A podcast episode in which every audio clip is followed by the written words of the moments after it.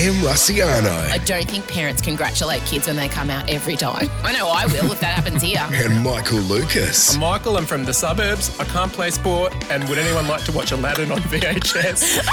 This is Emsolation. You also enjoy tragic, dramatic, over the top, completely wound up bonkers divas. That's true.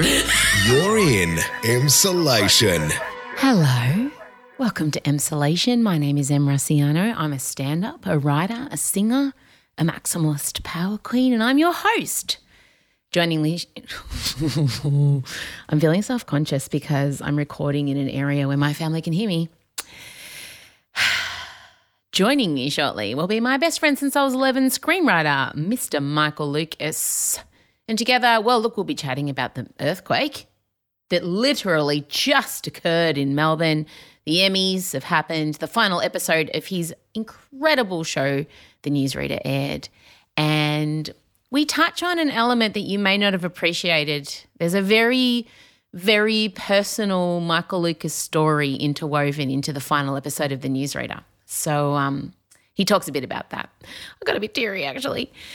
So we've had the earthquake, and I. We talk about it, Michael and I talk about it, but I want to talk about it from an emotional standpoint. We make jokes about it and we make jokes hopefully in the knowledge that there wasn't any serious injuries. There's been some building damage on Chapel Street um, in Prahran in Melbourne, but thankfully and luckily, nothing too serious that we know of. But it just, I have to be honest with you, as a Victorian, it just feels like the final horseman of the apocalypse has arrived because we've had a lot of unrest, obviously, with the riots that have been going on um, with the tradies and just generally the pandemic and the the five years worth of lockdown and the homes, the home remote learning and the no work and it's been a lot. And an earthquake, look, it feels very on brand for 2021, I have to say. But I'd sit here, uh, like, as soon as the house stopped shaking and our house really shook, I kind of sat down and I thought, yeah, cool, cool, cool, cool, cool. That's that'd be fucking right. we've had the fires, we've had the plague, now we have the earthquakes. It's just, it kind of feels like, do you feel like Mother Nature kind of grabbed a hold of Victoria and just was like, stop being so fucking stupid? Just gave us a shake, something like that. If that's the case, I get it. I get it. It's like you know when you when your kids misbehaving in public, and you bend down on your knee and you grab their little arm and you whisper in their ear, "You're going to stop doing this right now, because when we get home, I will be putting your monster truck in the microwave if you don't stop this bullshit." and you smile at everyone else. My kids know that if I quiet clenched teeth yell, they are in way more trouble than if I'm walking around the house shouting generally. I do it with Scott too. I do it with Scott too. I grab his arm and he's my husband something comes over him when we're in public and around people. He takes jokes 5% the wrong way. Does your partner you, are you people would I think people would assume it would be me. But no, Scott has this warped bit of him. He'll crack a joke and then he'll just, when you think he's going to turn right and it's going to peter out into a comfortable existence, he just like takes it left and everyone feels a bit like they need a shower. So when he does that, I do the quiet, the nails in his forearm. So you're going to stop that now? well, I smile. I'm very good at that. I think that's a skill you have to really hone when you get into a relationship with a straight man or if you have children.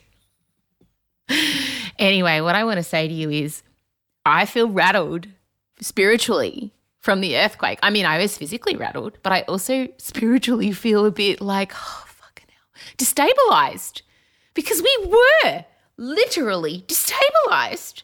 And now the way that I'm feeling in my head, in my soul, in my my mental state, it was it it came to life, it came to fruition. Anyway, it was actually, I'm going to be honest, it was not, it's nice to think about something other than everything else it, has been a it's been like a jolt.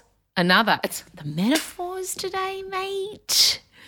Anyway, how are you? I had to just do an interview with the Guardian, um, talking about you guys. talking about Emsolation, talking about the podcast, my gateway podcast, the first podcast I ever listened to, and I, it was um, This American Life. WBEZ Chicago. It's This American Life. I'm Ira Glass. It was a specific episode that I'm going to get Marcella to link to, and it was um, I'm gonna I've got my notes here. Let me look up the notes. It was called "What's Going On There." Go look it up. This American Life, and it's two stories. It's over two episodes. And the second story is the one I loved most. And it was around Larry, who's a 20 year old um, Chinese American kid. And his father, he never really has had a good relationship with his father because his father works very hard and doesn't really speak English well. So Larry's 20 years old, he's a student, and he's wondered what's going on in there his whole life about his own father. Larry's dad immigrated from Fujian province to America before Larry was born. Came here with nothing, worked 15 hours a day at a Chinese takeout restaurant that he owned, so Larry never saw him much, let alone talk to him. Larry's parents never tried to teach him Chinese, so Larry only speaks English. His dad only speaks Chinese, which Larry says is something that happens in the Fujianese community. Some of his friends can't talk to their parents either. And in Larry's case, he has always wondered what was going on in his dad's head. So they've always had a bit of, you know, broken conversations, but they never really bonded like father and son. And he's always viewed his father as a workaholic that didn't really notice him or value him. And they, anyway, they had a translator come in because his father speaks a very sp- specific dialect that's not common. And this American Life, they had a translator come in and they had their first real conversation ever. Oh my God, the tears. And his father was working because he was wanting to provide for his family and he was very proud of his son. And he noticed all these things about his son that his son didn't think, you know, anyway. It was just one of those things that made me feel a certain type of way. And at the moment, I am like a heat seeking missile for things that make me feel human and make me feel warm and good and remind me of the good in the world.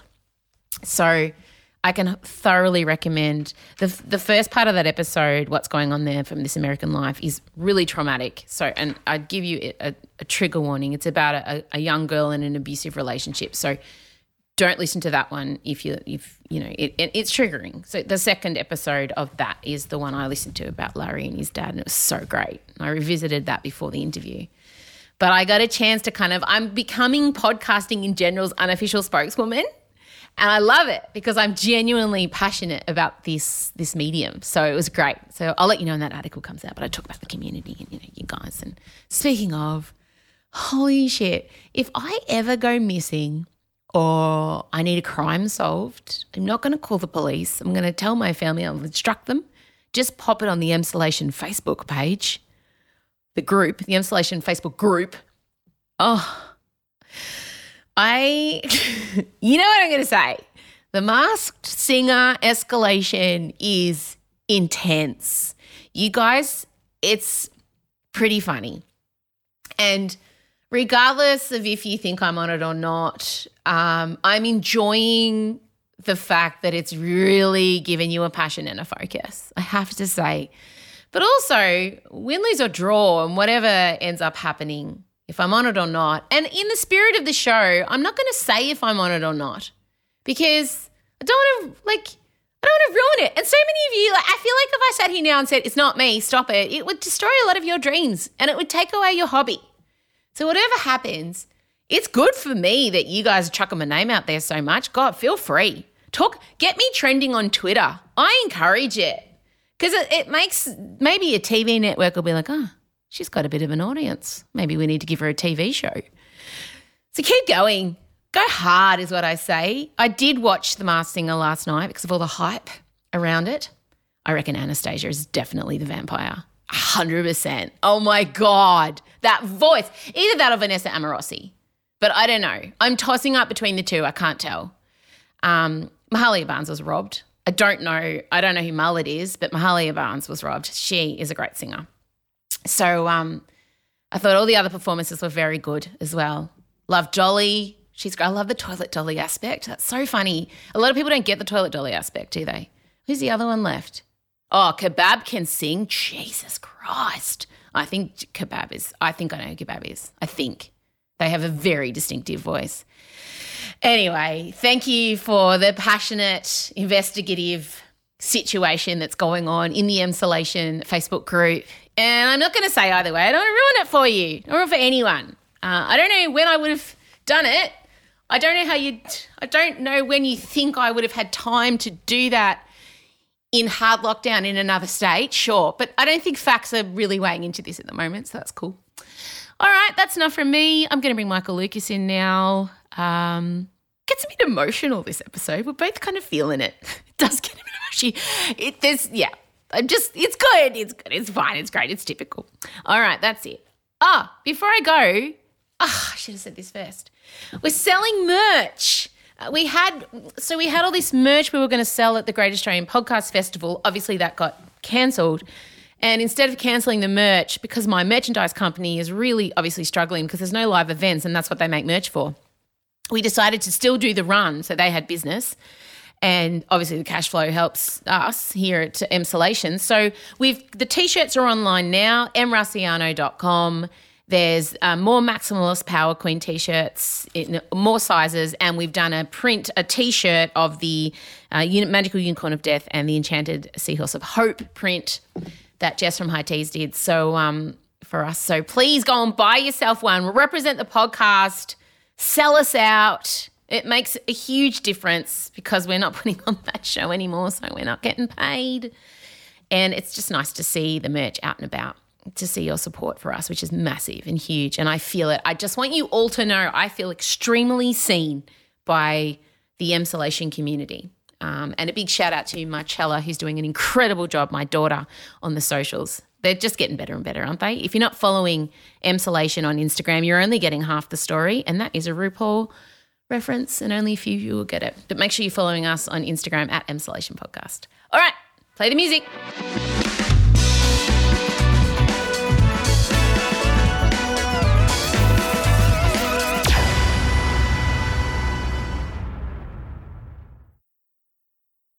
Em Rusciano and Michael Lucas. This is Emsolation. Well, fresh from the harrowing experience of sitting in his study when the 6.0 magnitude earthquake struck, Michael Lucas, you survived the earthquake of Melbourne 2021.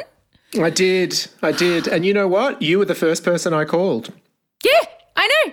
I was like, uh, and I took that as a privilege. You, I was on the phone to my dad, which is the only reason I didn't phone you, because I dad phoned me straight away, straight away, and I was like, I'm okay, it's all okay. He's like, oh, well, I reckon that was about a five point seven. My dad has no experience in any sort of seismic tectonic studies, but he was bloody spot on. Eh, pretty accurate, yeah. Little mm. little underestimation by Vincy, but other than that, bang on.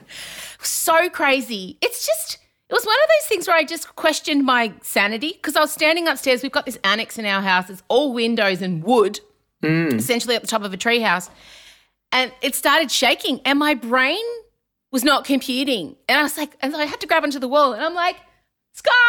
And then he was like, I know. And then I said, "Is that an earthquake?" And then I, and then um, you you text me, and my dad called me straight away. And I was like, shit. So I, I ran to Twitter, which I never do. This is this is where Twitter is like Comes into its own. Yeah. Yeah. And all of us, it was like somebody tweeted, I think it was Brooke, can't remember, it was a great tweet. She said, the earthquake has turned Twitter into a classroom on a windy day at school. You know, when you all get oh. sent inside and we're all inside looking at going, what's going on? What's going on? What's going on? Oh, totally. Yeah. Yeah. But also, I mean, what I've got what, my two favorite tweets.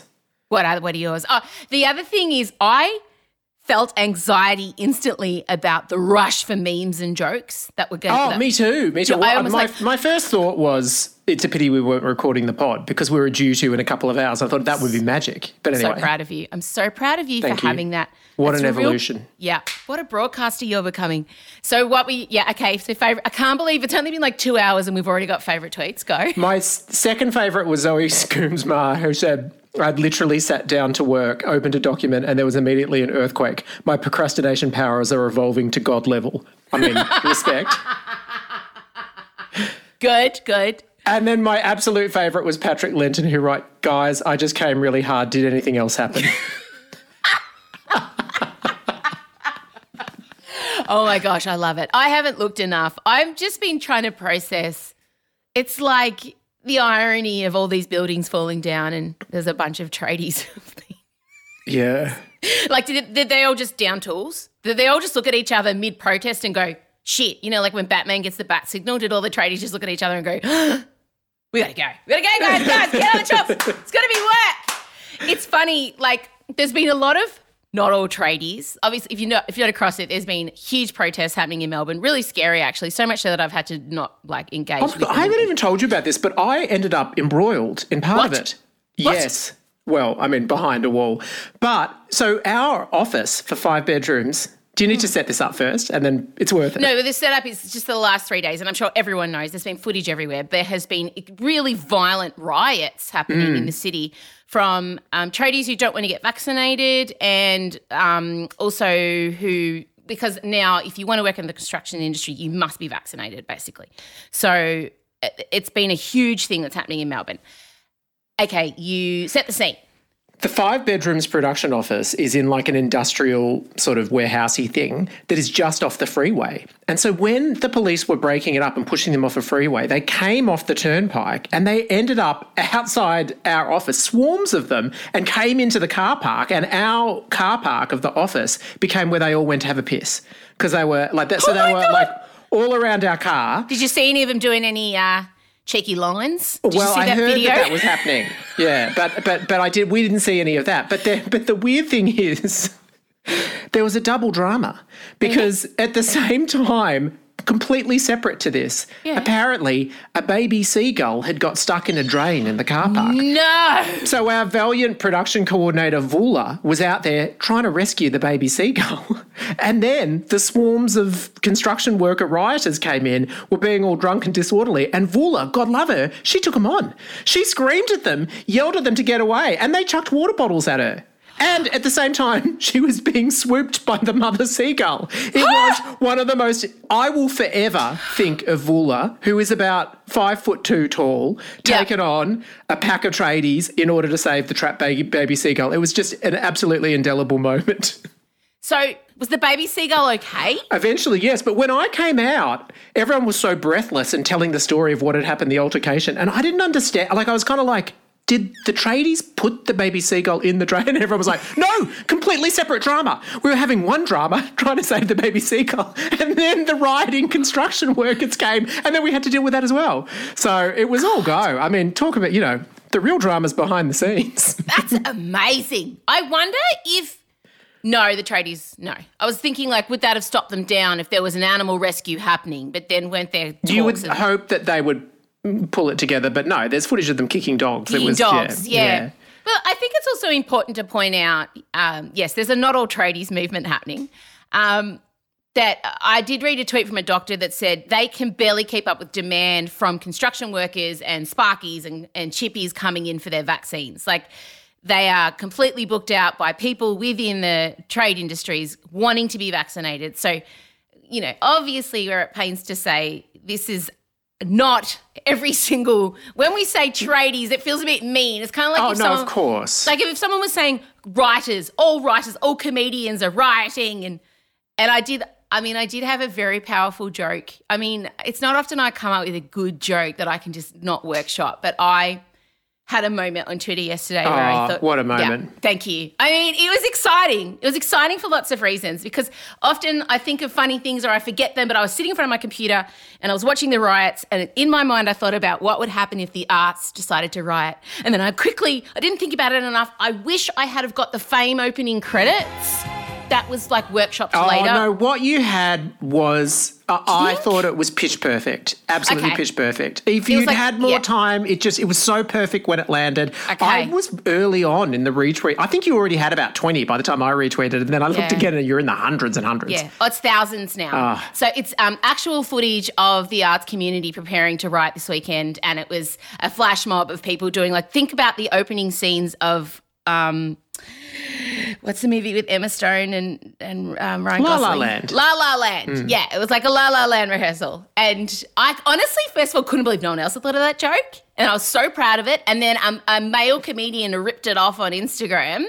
Didn't credit me. hmm It's fine. I let him know with the little emoji with the little inspector glass underneath it. I never has an emoji struck such fear. oh my God, that baby seagull story is going to stay with me for a long time. It was so dramatic. It's amazing. Good for Vula. Now, before we get into everything, um, we've survived the earthquake. We've talked about the baby seagull and the riots. your the final episode of Newsreader aired on Sunday night, and it was just it was so great. It was such. And I text you and I said, "This is an achievement. You're not attached to another creator. This is all yours." And I turned around on bloody Rob. Ugh. I can't believe I'm so happy. I thought you might. He's so he's Stephen kind of is that person, only less um he's less confident in real life. He's shyer in real life. You would you would you'd love him. You can't help No, but you I have help. met him. I have met him briefly when I was uh, in St Kilda, and the entire That's cast right. of Five Bedrooms was having a dinner, and Kat spotted me and waved me over, and we and I did chat to him briefly. But the moment I fell in love with him, like properly on the newsreader, was when he was at the payphone at the pub, Yeah. and he called Noelene, yeah. and he was like, "What if I called you up as myself and asked you on a date?" And then he did it. I was like, "Oh, Yeah, right. So, what are you, you saying I can just ring as me, Rob, and ask you, Noelene, out for a, for a drink? Yeah, you can do that. Okay. Hey, Noelene, it's me, Rob.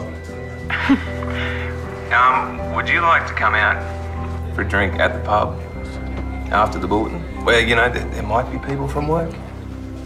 Well, I've got a lot to finish up here. There might be a couple of hours. Oh, wait. See you later. Alligator. I know, classic rom com move, and just so well executed by him. And also, can I? I have to give him full credit. yeah." Um, the decision to like you know goes, can I just call as me Rob? I didn't have that he went back like when he started saying the next line that he went back and he went, "Hey Knowles, it's me Rob." I didn't have that. Stephen added that in, so genius. So Genius. Anyway, no, So but cute. also it was so great and everything. But you know what? I like after that because I knew it was all building towards Dale's big you know, confession, meltdown, everything to um, uh, Helen. And I, I- obviously, I've written some personal things in the past, but let's be real. Except for some moments with Harry in Five Bedrooms, I've never written anything that personal. Like that was really quite personal. Can you explain that though? You're Oh. explaining what you mean by personal. Explain that. I know what you mean, but tell the listener. Well, you know, for, for you know, I didn't I didn't come out properly until my like I didn't come out fully to everyone until 30. It was this horrible long protracted thing from about 25 to 30 and I had girlfriends and then boyfriends and then I was all over the place and I was hurting people and I it was v- really painful. It still it still stands out as you know, that's that's been the most difficult thing I've had to face in life and I've never put it I've never really except for Harry and Five Bedrooms a little bit, I've never mm. really really gone hard into that pain of all of that. But um yeah, D- the character of Dale was a way for me to do that, and um, and I'm really glad I did, and I'm really glad that people responded to it. And Anna was so beautiful in that scene, and I love that that scene's out there. But also, I felt like I'd been run over by a steamroller afterwards. Like the whole next day, I don't know what it was. There was just something about having it out there that I, I just felt. And what I kept thinking of actually was, I kept thinking of you doing the Evil Queen show because like that was a painful thing for me to bring up. But that show, okay, that was when you went into like everything that with Teray, which is the most searingly painful thing. But also, all I'd made the show by the time it went to air. I just had to lie on the couch in a fetal position. You had to friggin' perform it and then get up the next day and perform it again. And uh, now that I have had a taste of going into that sort of most difficult territory, I just I don't know how you did it. I really don't. How did you not have a nervous breakdown? It's funny you bring this up because we are going to talk about the Emmys and Michaela Coel, um, who won for outstanding writing for a limited series that I May Destroy You uh, masterpiece. And the idea of uh, using your trauma for entertainment kind of is a big thing that, and especially around female comedians, I think. And I've been really reflecting on that, and I think I don't think that show would have happened now. I think that show happened. I, I, I sh- the Evil Queen show was around my miscarriage, and I was still processing my miscarriage when I did it. And I was also in a really combative, traumatic environment at work at the time. Mm. So I, re- I, I, I'm still kind of processing that, but I think I also truncated my trauma to be able to make it entertaining. And we, yeah, I, I don't know how I did it. I, I know that it had deep, long lasting, negative, profound effects on my mental health that I'm still processing now. Mm-hmm. but I think for you, I mean, putting your coming out trauma, and it was a traumatic process. I was by your side from when it started, and it, I watched. I watched how it was like slowly eating you away, and and I and I, it was hard. It was hard to watch you go through it. So I always wondered when you would tell that story, and so mm. that, to see you tell it on Sunday night, I know, and and I was really emotional for you. I know how hard that would have been, and of course you're in the fetal position the next day, because when you give such a deep piece of yourself to the public, and it's out there, it's not yours anymore to control, but also you don't know how other people are going to react and are they going to undermine it? Are they going to make fun of you for it if you've done the wrong thing? Are you going to traumatize other people? Yeah. It's, it's a lot. But ultimately, Michael Lucas, it's what makes good art. So, Oh yeah, I agree. I just didn't think it was gonna. Well, I thought that if it was gonna take something out of me, I would have felt the full magnitude of it before now. Like, w- uh, yeah, I didn't think that the actual sense of it being out in the world was gonna um, be because the day it was shot was amazing because I didn't know what Sam was gonna do and like and and uh, all I knew was that he he kept saying that he he didn't want any words changed in his speech and that he he he all he kept on saying is it's so sad.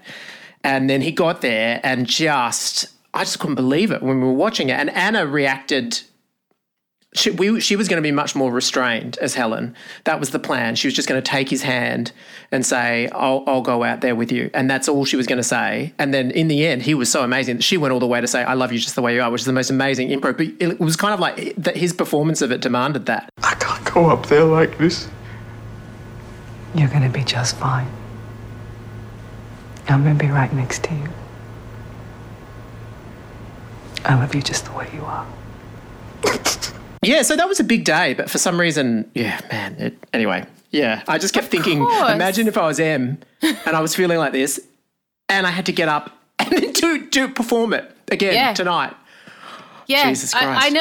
And I also, I know now a lot of that is undiagnosed ADHD, the chronic oversharing, the impulsivity, the inability to emotion, uh, uh, regulate my emotions, um, looking for validation. Yeah. shared experiences, all of those things are symptoms of ADHD. And now that I'm kind of on top of it and a bit more protective of my peace, I I don't think that show would happen now. I just don't. I I'm really not interested in monetizing my trauma anymore. Um, which is a big deal because every show I've ever written has been about the you know Divorce the, the musical. That was one of your first breakthrough shows. Yeah. And yeah. again, that was very much a, a, a, a that wasn't like some resolved thing that No. you were like reflecting back on. Yeah, Yeah. you you go there at the time. Yeah. I mean, I will always continue to go there, but now I've, and I listened to um, Brene Brown say something that, and I know, I know, quoting Brene Brown, how um, middle aged white woman of me. Um, but she said, You're only ready to publicly talk about your trauma when other people's opinion of it doesn't matter to you. And that's where I've got to get to with stuff like this show. I'm going to do a show around ADHD and the lockdowns, but I'm still working through that. So that may not happen for another couple of years. And it's going to happen when I'm ready. But that impatience in me and the wanting to capitalize on it straight away when it was happening, when it was fresh and I could tap into it, um, was part of the ADHD. So I don't, yeah. But well done. How has Thank this you. ended up about me? Em Rusciano and Michael Lucas. This is, is, is Emsolation. obviously the Emmys happened this week and it was a five hour extravaganza. It was like they were trying to make up for the lack of it, like last year. it's like, we're going to do five hours. And um, there was no masks, no mentions of really COVID. Um, there was no social distancing either. Seth Rogen, a noticeably slimmer and made over Seth Rogen. Have you seen? Have you seen the footage of him in the yeah, orange? yeah. Gosh, jeez. Someone's had a makeover montage in their life. um, he had this to say. Um, anyway, good to be here at the Emmy Awards. Let me start by saying there is way too many of us in this little room. What are we doing? They said this was outdoors. It's not. They lied to us. We're in a hermetically sealed tent right now. I would not have come to this. So it, it sounds kind of like he felt like he was tricked into coming to the Emmys because he said he was told it was outdoors. I don't know. Um, the other things to note is that the winners in all of the 12 major acting categories were straight and white. Well, part of it was the, the Crown really dominated, and you know we watch it. We watch that show, obviously. Documentary The Crown, yes. Documentary The Crown, yeah. But I was kind of surprised at how much it dominated. I mean, yeah, sure, I'd sling one Gillian Anderson's way as well. But come on, Olivia Colman. I mean, she um, that she's done that role before, and I Mm. felt like she had better. Anyway, whatever. I mean, it's a you know obviously it's an incredibly well made show. I was just surprised at how many awards it won. Well, yeah, no, there was 49 non-Anglo nominees, uh, no queer people, openly queer, and none of them were like won. So, you know, it was RuPaul's Drag Race won for Outstanding Competition Program, which I didn't even know was a category. Amazing. I'll be the judge of that. Um, and of course, Michaela Coel, who we want to talk about. Uh, but no, a big shout out to Gillian Anderson, first win since 1997. Thank you, Mum. Amazing. What Oh, a career. Oh. Jesus. I am. I told you, I send you pictures of her all the time. I'm obsessed with her. I just get the best vibes from her. I don't know. She just strikes me as this. You'd want to sit with her in comfortable, like scarfy caftans, drinking gin, like lamenting the state of society.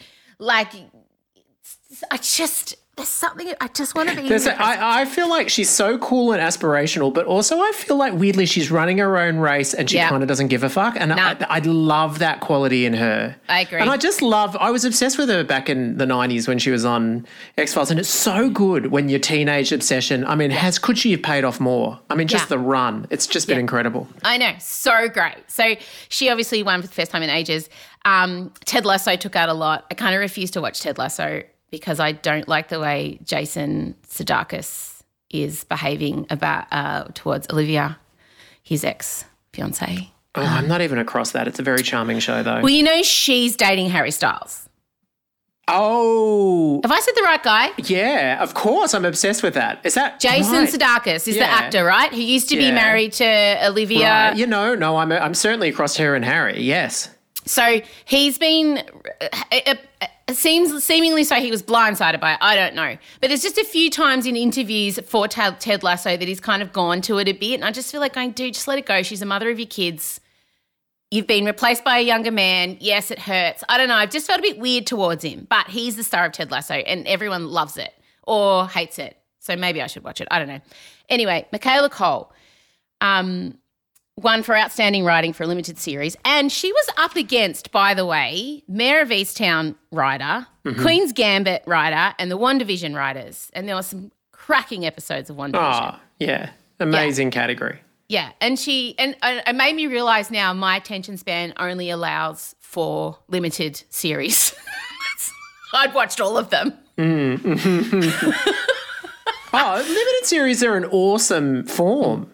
Yeah, I agree. Yeah. I agree. Gives you more than a movie, but not too much that you have to like commit for a long time. Anyway, she got up, and when they announced her name, first of all, she sat there and she took a moment for herself, which is unheard of.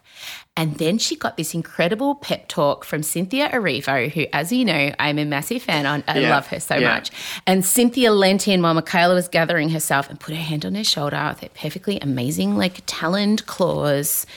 And I don't know what she said. Fuck, I wish I knew. Someone's got to get a lip reader. I want a Cynthia Erivo pep talk. I want this pep talk. And she said stuff. And then you just see Michaela like just click in. And she stood up. And I, was, I had goosebumps before she took to the podium. And then she got up there and she composed herself again.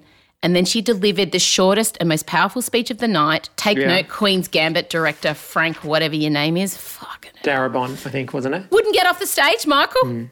Would not get off the stage. Jennifer, your support has been nothing short of heroic.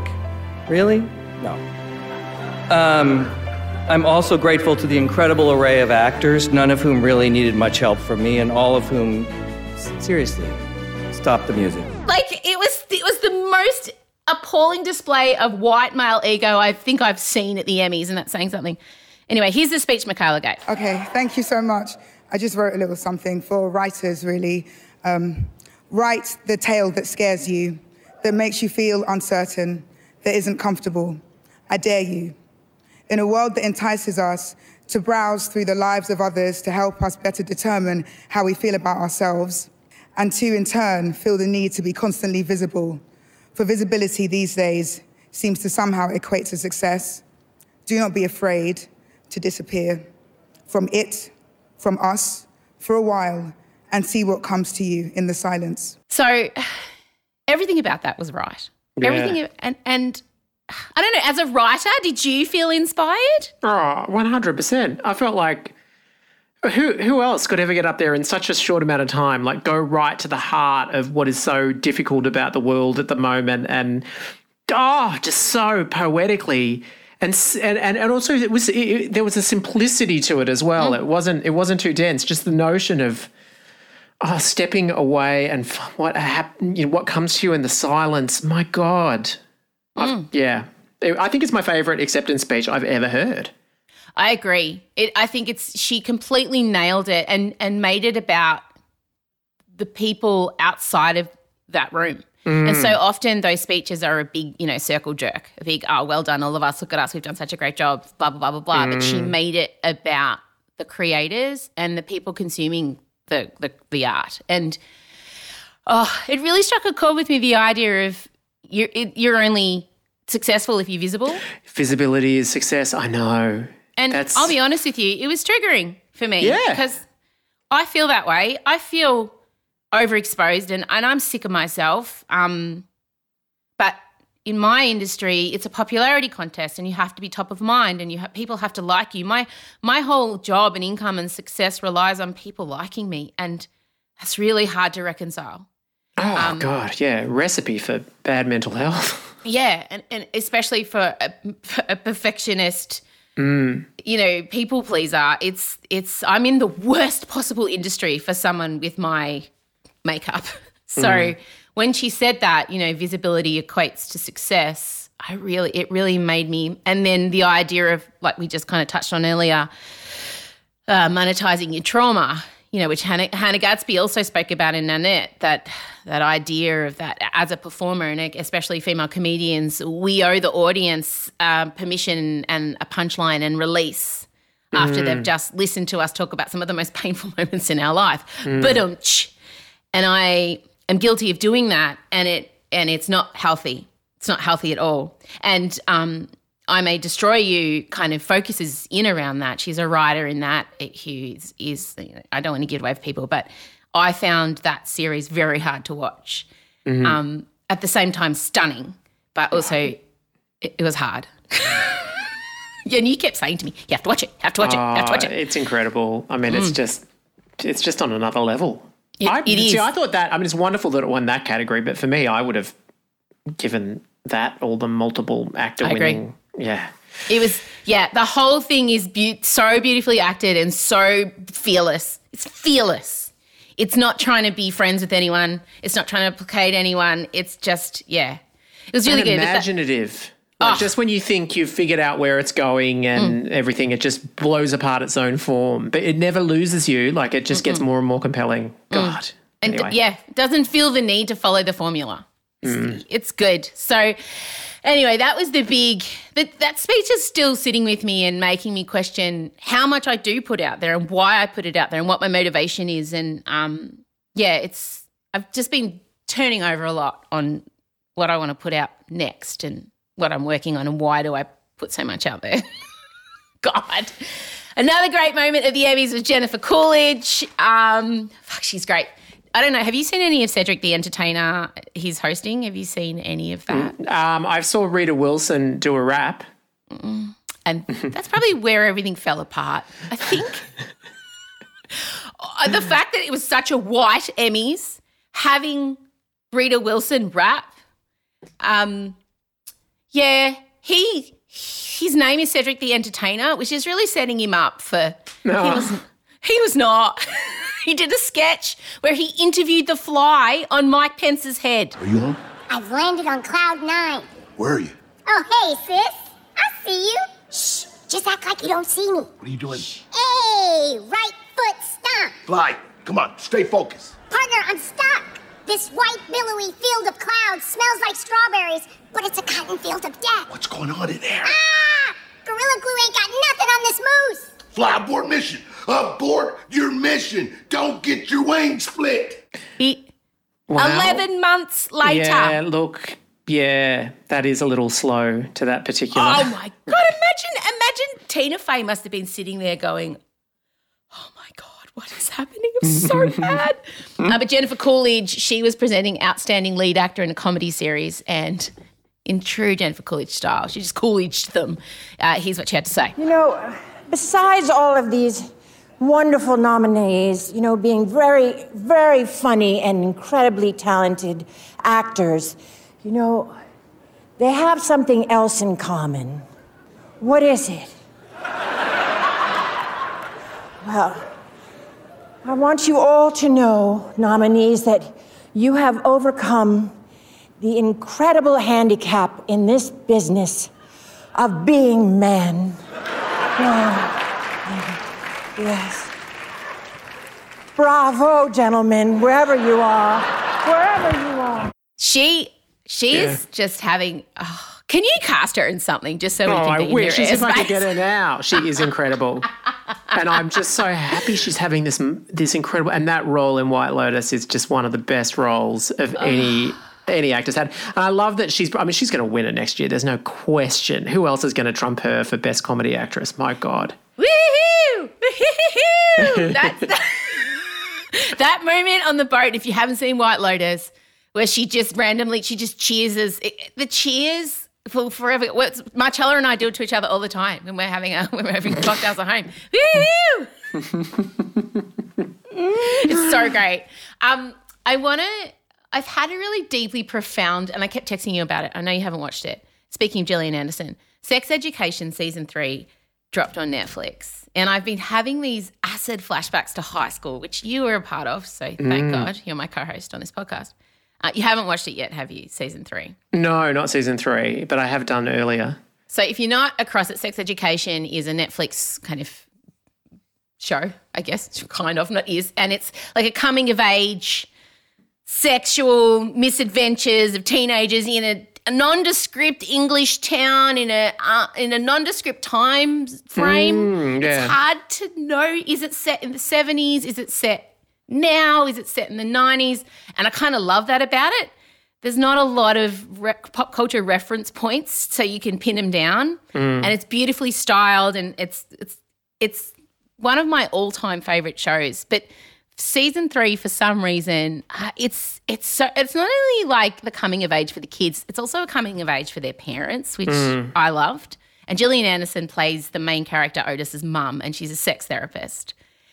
And fuck, Another role she was born to play. Incredible. And the opening, so I watch it with my kids, but the opening of every season is hectic sex. Like, and it's bawdy, it's unashamed, it's people wanking in the car with the jizz spludging on the windscreen and the, and the mum standing there beside them. It's head jobs. It's every, look. it's, and, and, it's the kids engaging in it. It's hardcore. And so, there's only like usually about five minutes of that per episode, but it is Mm. confronting. So Mm. he's sitting there first up and confronting. But I just wish, I don't know, I was watching it and I feel so nostalgic for high school because I feel like my experience has been reflected in this show in that it's, remember, especially at our school, especially at mine and yours social standings, we were just like these horny nerds, outcasts, although you found your With no one to put, nowhere to put the energy. nowhere to put the energy. Nowhere. No. And you eventually found your people though. Like the Nerds United at our school. Like Yeah. you guys But also, you left our school. You you you left to go to sporty school. Yeah. And then and then there was a sort of a period of time in year eleven and twelve where actually the social strata sort of broke down. Oh, like Oh, post Central. Australia camp, it sort of all became pretty. Everyone became pretty friendly. That was my memory of it, anyway. So I left in year nine. And you remember, year nine was peak. Oh, that was bananas. So I had to leave because I was getting bullied so badly by two girls because one of them was convinced I'd stolen her boyfriend. now. The reason sex education, because Otis, the main character, ends up dating one of the very popular girls. And Mm. I somehow managed to date one of the most popular boys in the year level above, me. above Remember? nothing. Yeah, nothing is more. Uh, no, nothing gives you more cred. Nothing. Nah. And I was a skinny, flat chested, short haired, awkward sport girl who was often called a boy, and I just went with it. Um, I hung out with the boys, and none of them ever looked sideways at me. And then all of a sudden, this one guy in year eight, who was the year above me, I was in year seven, and um, he said he liked me. And I was like, what? What? Oh my God.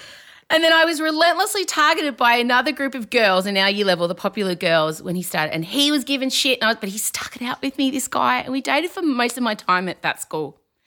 And I remember just, I'm watching this show, just going back to all those feelings of like, I remember I got used to get really bad sweat patches under the armpits. Our school uniforms were so tight. And I spent so much time in the Oh, girls' they change really rooms. were. Who Yeah. designed them? Why? Something And wrong happened there. short- Short with zips, tight short That's with zips. right. Yeah. Yeah, and it was hectic. And I remember anytime I, I was, I was going to see him at recess, I'd have to. I used to leave class early to go and dry my pits, and I used to like have to sniff my crotch to make sure it wasn't like not that he was going anywhere near my crotch, but I was a sweaty, anxious teenager, and I didn't want that musty cheese smell that can come up from sitting in a hot classroom. So I'd be like, I'd be in the toilets, like checking, putting on my body shop lip gloss, like just the overwhelming oh, did you remember the way the year eight, like common area, Jesus Christ, that smell, oh, I think it just worked its way into the wood paneling of the lockers and just, yeah. it did.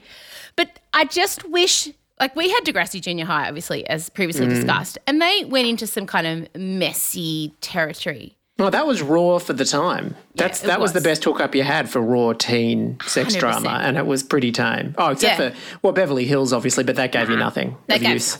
N- and none of us had that experience, not, especially not at our school. Definitely No. not. Let's just put it. I, my experience was incredibly limited at high school, and when I say limited, I've already told it. No, tell the story. Tell the story of when you said "I love you" to the person we went to high school with. Well, tell everyone. I we think haven't I just sort of someone else had outed me as it was a her. So this is how. I mean, Jesus. you, this is- yeah. yeah. You liked a girl. Yeah, yeah, Yeah. Um, and someone else confided in her, and so I said, "I'll ring you tonight." And then I sort of said on the phone, "It, it actually, it is, it is true. They weren't just shit stirring. I, I do actually, I, I, I like you." And there was this silence, and then she went, "That's okay. I mean, everyone has to like someone, and I just have to accept that you like me." And that was it. That was what I got. yeah. Yeah. Yeah. Yeah. Yeah. Yeah. Wow. Yeah. Did not kiss anyone until like the summer of like like uh just finishing year 12. That's yeah. Wait, hang on. Wait. When was your first kiss? Like but it, it- I've, I've we've already been through all of this as well. It was it was it was like I, I was just in a rush to get everything done before I went to university. I don't think we have covered off this at all. you didn't have your first kiss till year 12? No. Oh my God, even Oh, this but keep in mind the closeted factor. Ah, I guess. You, I guess. I mean, I, I didn't, I didn't get, I didn't have sex till I was 19. No. I was a and late. What a and then- memorable entree you made. exactly. And then I was pregnant two years later. So, That is just I can't get my head around that. Well but. I, uh, my first kiss was at a blue light disco and I was 13. And I remember his name was Christian and he had an earring and he went to the local high school where all the hoodlums went. Mm. Because we, we went to the hippie independent school and then there was like a, there's like a, a bad kid local high. And there was Mm. like drugs and mesos. And there was the, the, the blue light disco at the roller ring. And he like, uh, I, I remember, I don't think he, could- I don't know. I think he was probably drunk. I don't know. I, I was surprised that I got a kiss out of him. And um, I remember we just we kissed, and I remember thinking, "Oh my gosh, is my doing it right? Is there too much spit? Am I hitting his teeth?" Like, and that was the last kiss I had until I'm making fun of you, probably year ten. so you know this really cool boy. I've never said this out loud. Oh my god, the the cool sporty guy that I dated, that you Yeah. know, and Uh, I know, yeah, of course I do. Yeah. yeah, we never kissed. What were you doing? Holding hands aggressively. Was it giving you some sort of sexual charge? I was so scared to kiss him. And I just oh, so I was with this guy half a year seven, all of year eight, half a year nine. Mm. We never kissed. Wow. Oh my god, I feel so relieved. It was such a source of shame. Oh, you were just trapped in the should I initiate or should I wait till he initiates cycle, but you just stayed there the entire relationship. Look, your marriage has returned to that at certain points, so True. But I guess what I'm trying to say is, after all that, sex education, if you haven't watched it, please do. It's just the right antidote for what's Yeah. happening right now. And a lot of us are in our late 30s, early 40s, lamenting the 90s, thinking about think times that have gone past, watching our kids come of age, and it's just capturing that. It made me feel a certain kind of way that I can't really articulate, but it was good. It was a good Mm. feeling. So um, you have to watch it. I, I, I no, I've seen the earlier ones. I will. I'll get onto it. Don't worry. No, There's you'll love season on. three, especially. Yeah. I know you've had a lot on. All right, God, we've covered a lot. We have. I got to go. I'm really sweaty after that admission. Um, I am. I'm just checking my list. I wrote a list for us. I think we got it all. Yeah, yeah, yeah. All good. Um, what are you doing? What are you doing today? What are you doing? What are you working on? I'm going to watch a cut of episode six of season three of Five Bedrooms. So many people want to be in your place right now. All right, you go. Um, I'm so sweaty. Oh my God. Look at you, the trauma. It is so much trauma. The trauma All and the erotic charge. Okay, and the nerves. Talk later. Bye. Okay, bye. This is Emsolation. All right, that's it from me. That was a that went everywhere, didn't it? I really am thinking about how I treat my trauma from now on. Don't worry, I'm still going to be open about things and still going to do shows about tricky topics, but I'm going to wait until I've processed it first. Rather than doing it in the middle as part of my processing, it's a really bad idea.